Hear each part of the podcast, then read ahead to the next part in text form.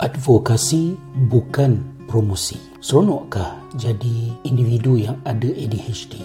Apabila kita banyak memperkatakan tentang satu-satu perkara, ada kecenderungan dalam masyarakat kita perkara tersebut menjadi viral, diperkatakan dan banyak benda pelik yang tak berlaku di tempat lain berlaku di dalam masyarakat kita. Makanan, pakaian, macam-macam benda selalu dibentuk oleh apa yang tular, apa yang viral, apa yang popular. Tetapi ADHD bukan makanan, bukan minuman, bukan trend, bukan hype. ADHD adalah cabaran yang benar-benar dihadapi oleh individu yang mengalaminya. Menjadi individu ADHD bukan glamour, bukan eksklusif.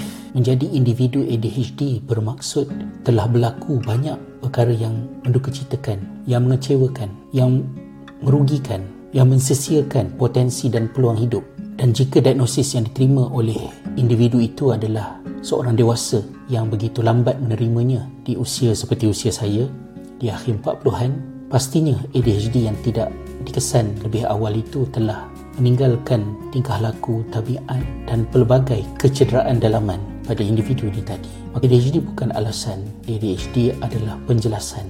ADHD akan menjelaskan apabila penjelasan-penjelasan lain tidak dapat mengungkai masalah yang dihadapi oleh individu berkenaan. ADHD bukan sesuatu yang terjadi kerana sesuatu yang berlaku di sekeliling kita. ADHD berpunca daripada berbezanya cara otak kita berfungsi disebabkan oleh aspek-aspek yang mungkin membabitkan faktor fizikal kepada otak itu sendiri. Saya tidak mahu mengupas mendalam dari isi itu kerana saya bukan ahlinya. Semasa belajar di Finland dahulu, apabila saya sudah dapat melihat kebarangkalian saya mungkin akan sekali lagi gagal melunaskan pengajian seperti 3-4 kali sebelumnya.